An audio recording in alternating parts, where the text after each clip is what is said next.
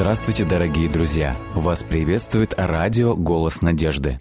Мы слушаем семинар по книге «Откровение». Итак, на прошлых наших встречах мы разбирали книгу Откровения с высоты птичьего полета, для того, чтобы прежде всего представить ее теологию, ее весть. И мы говорили о двух важных темах, которые связаны между собой. Это тема Божьего суда, который Бог производит из небесного святилища. Как эта тема вплетается в общий ход изложения мысли в книге Откровения. Давайте попробуем изобразить это схематически, чисто пронаблюдав за некоторыми моментами, которые есть в книге Откровения, некоторые эпизоды, которые служат уже для нас опорными точками – Итак, мы говорили о том, что Откровение 15.5 и Откровение 11.19 – это два таких момента, где мы видим открывающийся завесу храме и видим ковчег. Затем, если мы пойдем и посмотрим, что происходит перед вот этим текстом и после, то мы увидим очень интересную закономерность. Если мы посмотрим на то, что непосредственно предшествует Откровению 11.19, то мы увидим, например, такие интересные явления, как ангелы, которые совершают трубный звук. Например, Откровение 8.7. Первый ангел вострубил, и сделались град, огонь, смешанный с кровью, и пали на землю, и третья часть дерев, третья часть дерев сгорела, и вся трава сгорела. Восьмой текст – Третья часть моря сделалась кровью. Девятая часть, текст. Третья часть одушевленных тварей, живущих на море, погибла. Третья часть судов погибла. И так далее. Вы видите, что происходит? Это одна сторона вопроса. Другая сторона вопроса. Давайте посмотрим, что происходит после того, как происходит открытие э, святилища опять. И опять мы наблюдаем вот этот момент. Что-то происходит в небесном святилище, и что-то происходит на земле. Как мы говорили, две составляющие идут вот такой вот через полосицы. То же самое здесь. Опять ангелы, изливающие на землю семь язв. И посмотрите, например, 16 глава, 3 текст. «Все одушевленное на море умерло». Четвертый текст. «Реки и источники вод поражены» и так далее. Иными словами, мы видим, как события, последующие откровению – 11 глава, 19 текст и Откровение, 15 глава, 5 текст, как они между собой определенным образом пересекаются и перекликаются. Я пытаюсь нарисовать симметричную схему. Это основа литературной структуры книги Откровения – симметричная схема, состоящая из двух частей. Мы говорили о том, что в книге Откровения есть две, как говорится, составляющие. Вот так, если разделить этот треугольник и поставить период времени, то это у нас будет, мы говорили, историческая часть, это у нас будет эсхатологическая часть. И вот эта симметрия она наблюдается. Заметьте, мы видим, что после 15 главы 5 текста у нас начинается явно такой суд, против которого никто не устоит. И это идет до конца. То есть это идет у нас суд, явно наказывающий, а до 11 главы 19 текста мы видим, что у нас идет тоже какие-то суды, но эти суды явно предупреждающие. И вот здесь у нас, естественно, в вершине центральная часть книги Откровения, которая фактически раскрывает нам великую борьбу.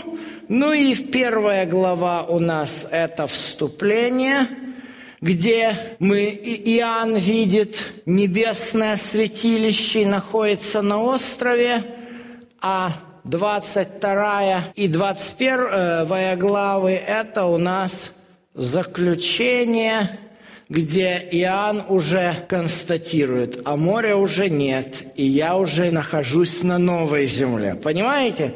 То есть вот такая происходит обратная симметрия или так называемый хиазм, потому что это как бы часть греческой буквы хи, которая есть и в русском языке.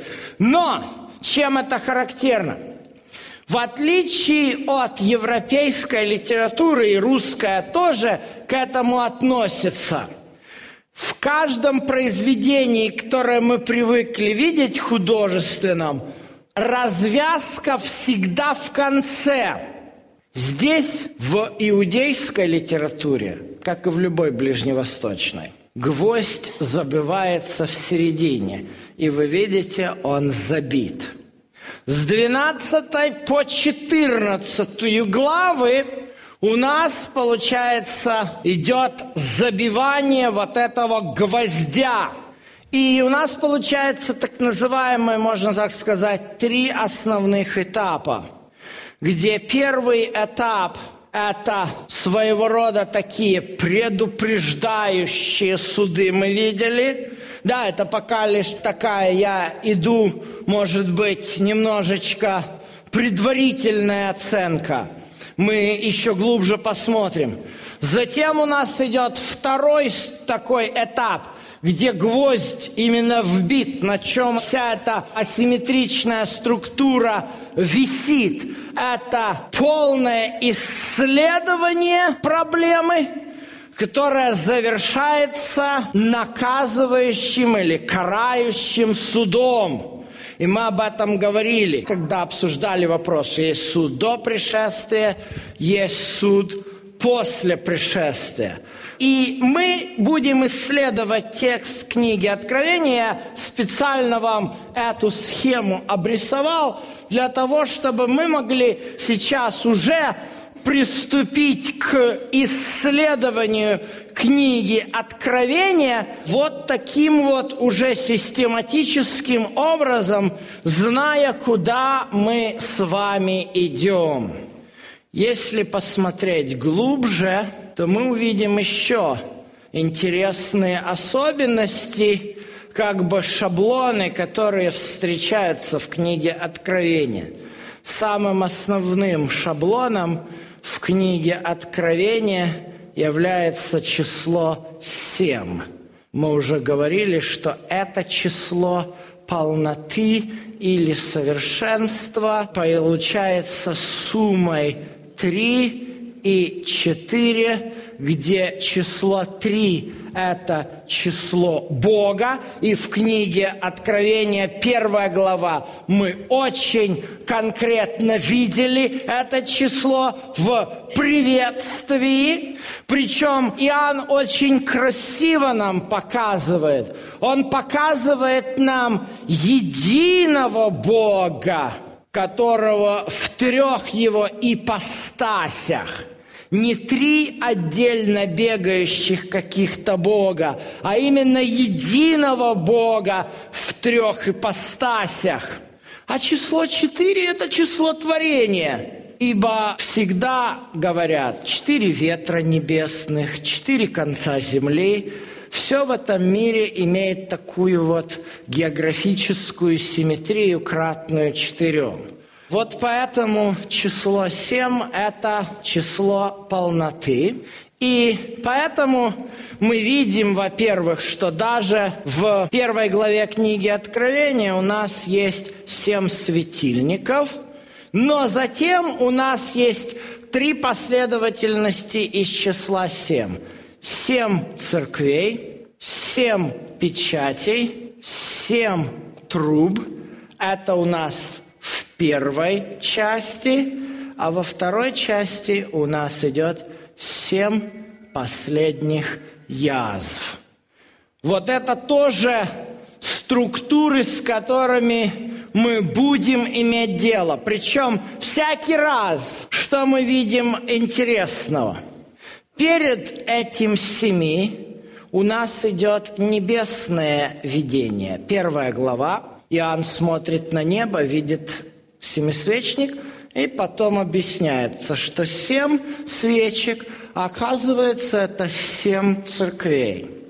Затем опять четвертая глава, на небе мы видим четвертая, пятая глава, видение Иоанна приглашает посмотреть, и потом семь печатей.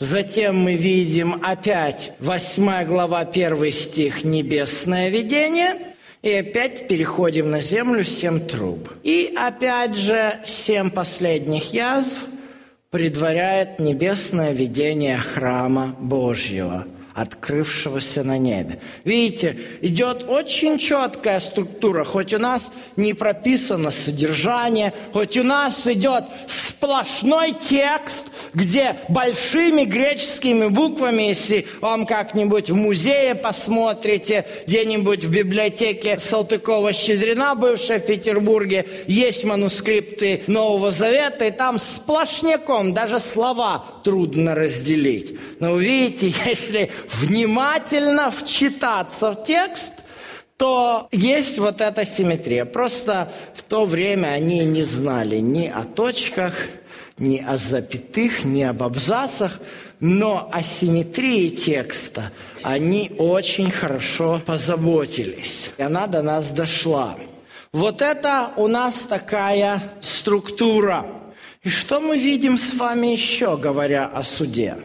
Вот эта троечастная структура, она очень похожа, может быть, в таком с точностью до наоборот на тот судебный процесс, который происходил над Иисусом. Если вы помните упоминание о том, что Иисус помнит, что с ним сделали, встречается прямо в приветствии, когда Иисус называется свидетелем верным. Вы помните, с чего начиналась судебная процедура суда над Иисусом? эта процедура начиналась с того, что искали свидетелей. Мы читали с вами Второзаконие, по словам двух или трех свидетелей состоится дело. И кого они только не находили. Ничего из этого не вышло. Что пришлось сделать Каяфе? Подойти к нему и спросить. Скажи, пожалуйста, ты ли Мессия, Сын Бога Живого? На что Иисус, Евангелие от Матфея, 26 глава, говорит, «Ты сказал, отныне сказываю вам, что увидите Сына Человеческого, одесную сил на облаках небесных». Что делает Каяфа? Он показывает на него пальцем и говорит, «Зачем нам свидетели?» Знаете, в чем проблема? Это судебная процедура, которая происходила над Иисусом – проходила в нарушение всех норм иудейского и библейского законодательства. Иудейские законодательства, в частности, есть такой трактат Сангидрин или Синедрион, который очень четко регулирует то, что происходит на суде. Они очень четко пользуются этими правилами. частности, они берут очень серьезно тот факт, что смертная казнь присуждается исключительно по словам двух или трех свидетелей. А что это значит? А это значит, что человек не может инкриминировать сам себя. Понимаете, это очень серьезно. То есть, если человек пришел и сам признался – что он это сделал. И нет свидетелей, его смертной казни не подвергают. Это правило было нарушено в суде над Иисусом. Точно так же, как и другие правила, потому что второй этап суда над Иисусом происходил, когда его, как говорится, перебрасывали между Пилатом и царем Иродом. Кто же разберет дело и кто же вынесет смертный приговор – Потом, когда приговор был вынесен, Иисуса повели на казнь. То есть три таких этапа. Что Иисус делает в книге Откровения, показывая суд? Он показывает образец суда. Образец суда, который знают и иудеи, и об этом пишет Библия. Он показывает справедливый суд. Поэтому первая вот эта часть где рассказывается о семи церквах, семи печатях и семи трубах, представляет собой не что иное, как вот этот первый этап, называется судебное дознание, где выясняется прежде всего вопрос, а совершено ли преступление или нет. Сегодня этот принцип точно так же работает – Э, преступника подозреваемого приводят к суде, и прокурор должен обосновать, почему этого человека арестовали и почему его, как говорится, привлекают к ответственности. И судья должен посмотреть на все факты и сказать, есть ли здесь состав преступления или нет. Если доказательства окажутся убедительными, то тогда происходит следующий этап, уже который можно назвать судебным следствием. Дело слушается перед присяжными. И в данном случае мы видим, в книге Даниила мы смотрели, что этими присяжными является вся Вселенная. Судьи сели и раскрылись книги. То есть начинается основной этап суда. Затем результатом основного этапа суда является следующее определение. Признать виновным или невиновным. Вы помните, что делает Пилат? Я не вижу никакой вины в этом человеке. Но Пилату выкручивают руки. Мы увидим с вами, что на этом суде кто-то будет признан виновным. И после этого идет третий этап суда, где идет непосредственно определение и исполнение приговора. Вот эти все три этапа суда мы с вами пройдем – и как мы уже говорили, первый этап суда, вот эта последовательность из числа семь. Семь церквей, семь печатей и семь труб.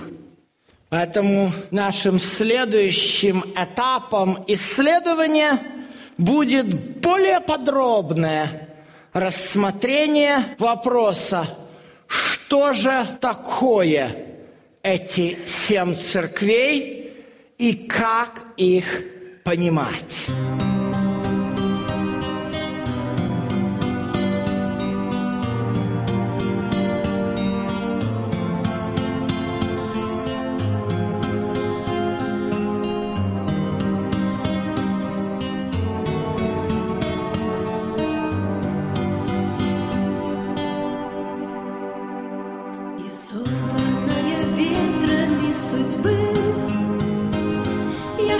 вперед, дорог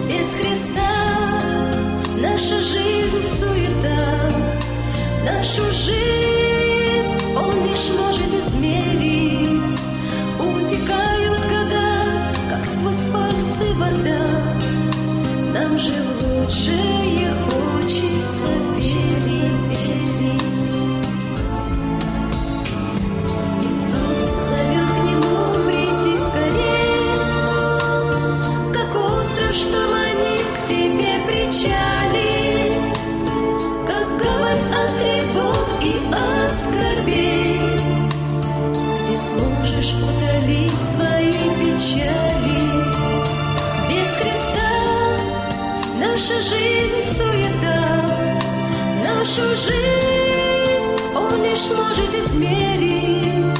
Утекают года, как сквозь пальцы вода, нам же в лучшее хочется верить.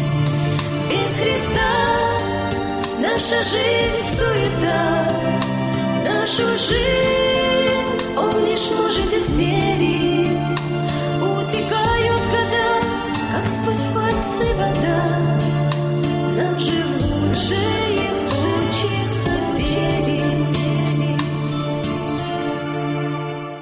Даже во сне он чувствовал, что спит с цепями в обнимку. Наручные браслеты, изрядно натиравшие руки, растягивали его к рукам охранников, мирно спящих по обе стороны от него. Они уютно устроились на лавках, оставив заключенного просто спать на голом полу. Из-за неестественного положения мужчина впадал в полудрему на грани реальности и был рад хоть какому-нибудь отдыху. Перед глазами проносились какие-то образы, обрывки разговоров и впечатлений жизни, которые он уже успел позабыть. Затем ему стало казаться, что угол справа от него посветлел, потом от земли до потолка протянулась полоска яркого света. Без раздумий, как бывает во сне, он увидел, что это открылись вдали громадные врата, и от них светлой точкой кто-то быстро шел к нему. Улыбнувшись во сне такому доброму знамению, мужчина, гремя цепями, повернулся на другой бок. Сон незаметно возвращался. Подошедший толкнул его в бок и позвал с собой скорее возвращаться. Легко сев, мужчина мечтательно осматривал руки, с которых пылью слетели цепи, и, видя своих стражей серыми пятнами вдоль стен, он безбоязненно потянулся и встал. Пришедший из царства света был плохо различим в лучах далекого, но очень сильного светила. Он напомнил о скором отправлении в путь, указал на одежду и обувь. Затем, следуя неведомым ритуалам, напомнил захватить пояс, как знак решимости перед дальним путем.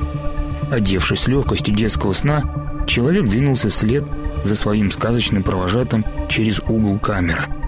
По дороге он видел на каждом посту стражу, как каменное изваяние неизвестном храме, застывшие в позах, отведенным мастером. Не чувствуя времени, он следовал за своим проводником до самых ворот света и, подойдя к ним, уже предвкушал необычное явление. Снаружи они выглядели, как железные ворота тюрьмы, и по открытию обнаружилось, что свет бьет в них через всю улицу столицы. Очертания строений были расплывчаты и сходили за руины городов далекого прошлого. Пролетев по улице в лучах неземной славы, его провожатый, не оборачиваясь и до обидного молча, стал пропадать как пар на ветру. Затем мужчина разом ощутил ночной воздух города и лай далеких собак, призрачный свет звезд между крыш, и в его трезвеющий от реальности разум пришла простая и ясная мысль. Это же не сон. Книга «Деяния апостолов», глава 12. Дорогие друзья, вы можете оставить свои сообщения через WhatsApp и Viber по номеру плюс 7 915 688 7601 или позвонить нам на бесплатную линию, которая работает на территории Российской Федерации. Номер 8 800 100 ровно 1844. 8 800 100 ровно 1844.